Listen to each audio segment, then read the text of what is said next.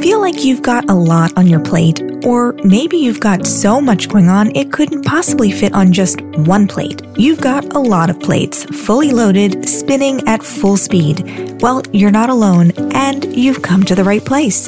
I'm Liz Serati. Welcome to Seven Plates Spinning, a podcast serving up ideas and inspiration for keeping all those plates in the air. Today, we're talking about relationships. It was Valentine's Day earlier this week, and while truth be told, I kind of hate Valentine's Day because it's such a commercial holiday, it does feel like a good moment to talk about relationships. We are not going to focus on romantic relationships today, really. We're going to talk more broadly about all of the connections we form that help to lift us up and give us strength and comfort and joy. So when I say relationships, I mean the friendships and companionship that are so important, particularly during the challenging times, like the ones we're living in today. There's actually research that shows how important friendship is to our health and well-being. A study done at UCLA that looked at women's behavioral responses to stress showed that women produce a hormone when stressed that causes us to want to tend and befriend. Tend meaning things like taking care of children, and befriend meaning seeking out social connections with other women. And that connecting with other women then has the effect of lowering our stress levels. Friendships give us an outlet, a lifeline, a safe, supportive space to vent about our problems, celebrate our victories, and dissect our feelings at great length when maybe our husbands aren't up for it. Or maybe sometimes we'd rather hear our girlfriend's advice than our spouse's, especially if it's about something that only another woman would have experienced herself or fully understand. Beyoncé said it well in her documentary when she said, quote, "I love my husband, but there's nothing like a conversation with a woman who understands you. I grow so much from those conversations." Well said, Beyoncé. My friend Tori agrees. As much as I love my husband, sometimes I think he doesn't want to hear about it. Yeah, and there's some things you may not want to hear from him. Do you feel like that?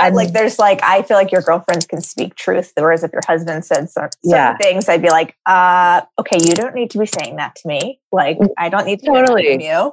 And my girlfriends could say it. Totally. And I also feel like, too, I already know what he's going to say. Like, I know him well enough, but I'm like, you're going to go on this path, and then I'm going to have to explain to you why that's not relevant.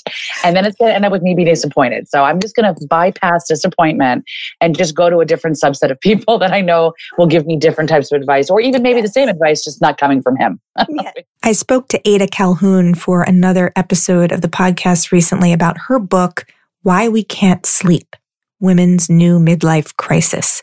And one of my takeaways from my conversation with Ada is that our support network of friends is even more important in middle age than it was when we were younger. Even if you're married, have a significant other, you can't rely on your spouse as your only source of support and friendship. I will say that I gained a new appreciation for just how important my girlfriends are to me when I got divorced over a decade ago now. I'm not sure I would have made it through that time without my girlfriends rallying around me. My friend Monica and I talked about this recently. I got divorced really young, and I know you were divorced young as well. And I felt like that was really a time when I was so thankful I had my girlfriends. I think I know a lot of friends who are married who have like really just gone all in on just their relationship with their partner and kind of distanced their girlfriends. And then, I was so glad that I had kept my girl gang because they were what got me through, and it's really made me much more aware now of like trying to maintain those relationships and having balance between my relationship with my husband, but also like really putting a lot of focus on maintaining my relationships with girlfriends because I saw how important that was. And I don't know that I really was that conscious of that before this kind of crisis in my life where I needed the girlfriends, but it shouldn't just be about the crisis. It just shows how important it is to have those relationships also. you know? Well, I think that's such a good point. And so, yeah, like you, I got married young and divorced young. And it was really interesting because I did not keep my girlfriend's circle as I should have. In the relationship, he was pretty insecure and, you know, going out, who are you going out with and all this. Yeah. Got to a point where it was like so cumbersome that I just stopped going out. And ironically, I got to a breaking point where, you know, my girlfriends were like, where are you? Yeah. Like, we never see you. And I mean, there's like we went out to brunch. There was an intervention like, no, you're coming out. And it actually was the sort of reinvigoration of my girlfriend relationships where they're like, Monica, you don't even look happy. And, you know, I mean, even outside of being with him, they're like, you don't look happy. You just have a totally different affect to you. And they'll tell you the hard truth. That's what they will tell you, the hard truth. They're the ones that know you best. And like, you think you've got on this great mask and a fool in the world. And my girlfriends, within like 30 seconds of seeing me, they're like, whoa, whoa, whoa. We got to sit down. You know, let's talk. And so they were the sort of, I think, gut check that I needed. They were also the courage that I needed. I remember one of the reasons I stayed in my marriage as long as I did was because I grew up in a single parent household. And I'd always promised myself when I was younger that, you know, my kids would grow up in a 2-parent household. And so when I was telling my girlfriends this at that brunch, they said, well, Monica, you grew up in a single parent household and you turned out just You're fine. Just fine. Yeah. So why are you holding yourself to this standard that doesn't, you know, it doesn't measure happiness. It doesn't measure success. It doesn't measure anything. It's just this arbitrary standard. And then one of my girlfriends, I'll never forget it. She just said, you know, I understand that you want to teach your kids lessons about, you know, stable relationships and things like that, but it doesn't sound like you're in one. And don't you think it's a much more important lesson to teach them that they have a right to be happy? And I had not thought about it that way before. And that, you know, kids are super perceptive and, you know things, even if you don't tell them.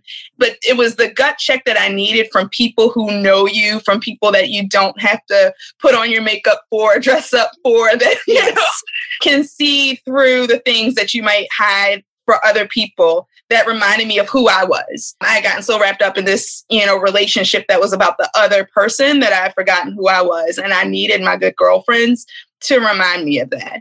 And I'll be forever grateful for them knowing me and seeing me when I wasn't me and reminding me of that.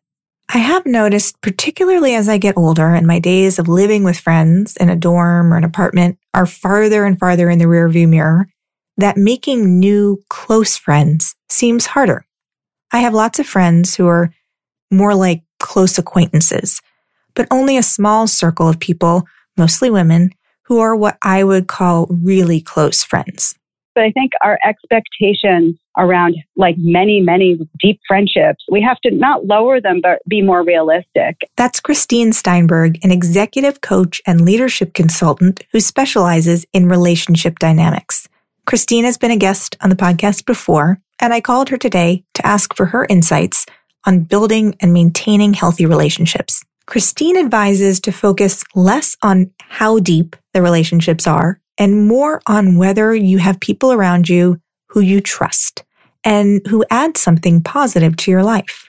One thing I've found is it's just nice to have a set of people that you trust, but it really is that trust piece. And if you have that in your day-to-day, that's really a gift because sometimes the people in our day-to-day are just helping us get through the day or through the week, and they're not necessarily deep friends, but they are community, right? So I like the distinctions that you're making, but again, putting pressure on those relationships to be more than they are or feeling negative feelings that they're not deeper can be detrimental because they actually can be very useful relationships and they are what they are. But Kristine cautions that does not mean all friendships should be maintained at all costs.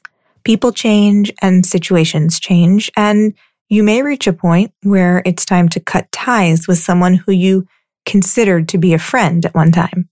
My friend Meg and I talked about this recently. Certainly in the last 4 years, and well, for me, it's been a long time, but definitely escalated in the last 4 years with this presidency and everything that's been going on is I've realized too, I actually no longer have the bandwidth to pretend we're friends if you have a value system that actually violates like myself, my being, my family. Yes. And so that's also interesting too. And I think sometimes that happens as you get older, you start to go, okay, this is who I am and what I stand for. And if you're in direct violation of that, we can totally be copacetic, but maybe not close friends. Yes. I found myself on Facebook actually unfriending even acquaintances. I was like, I just can't.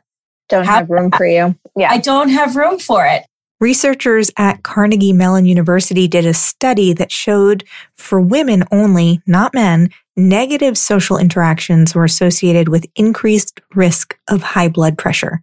So there may actually be a real medical reason to cut ties with friends who bring more negativity than positivity to your life. Interestingly, though, women are also less likely than men to have a conversation with a friend to explain why they're breaking off a friendship. We are more apt to avoid that confrontation, according to Deborah Tannen, a linguistics professor at Georgetown University, who wrote a book called You Are the Only One I Can Tell, Inside the Language of Women's Friendships. Tannen also says that women's friendships are generally more based on sharing details of our personal lives, while men's friendships are more about doing some activity together, which definitely rings true to me. Kristine Steinberg published a blog post about relationships this month that also hit home for me. She said in her post that, quote, true connections with others begins with having a deep and clear connection with yourself. I've been thinking a lot about community, and during this month of love, or whatever you want to call it. I like to expand it out from, Valentine's Day to love, community, belonging. Yes. That's why I did the blog this month on that. And it's a bleak month, February, so we need a little something to brighten it up. So I like that. We'll make it love month. And just, loving ourselves is so important, nurturing ourselves. The kind of love we want from someone else, we actually have to give it to ourselves first, really care for ourselves, because when we do, we don't feel so needy, and then the people around us have more to give because they don't feel they're being asked to take care of you and fill the gaps and the holes inside of you, right? When you feel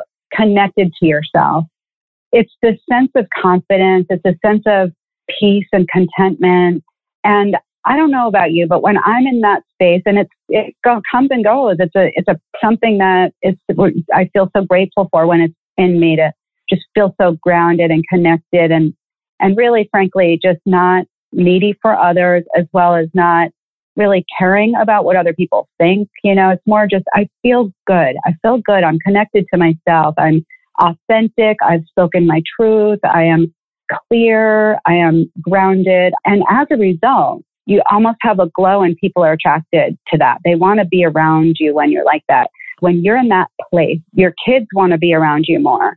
Your spouse wants to be around you more. You're a pleasant person to be around, right? For sure. Yeah. So how do you coach through, you have a client who comes to you and says, well, I read your blog. That sounds great. I do not feel connected. I'm not connected with myself. How do you coach someone through reconnecting with themselves? There's many things that you can do to connect with yourself. And one of them is thinking about, what brings me joy? I'm going to go do that today, right? I'm going to go take a walk.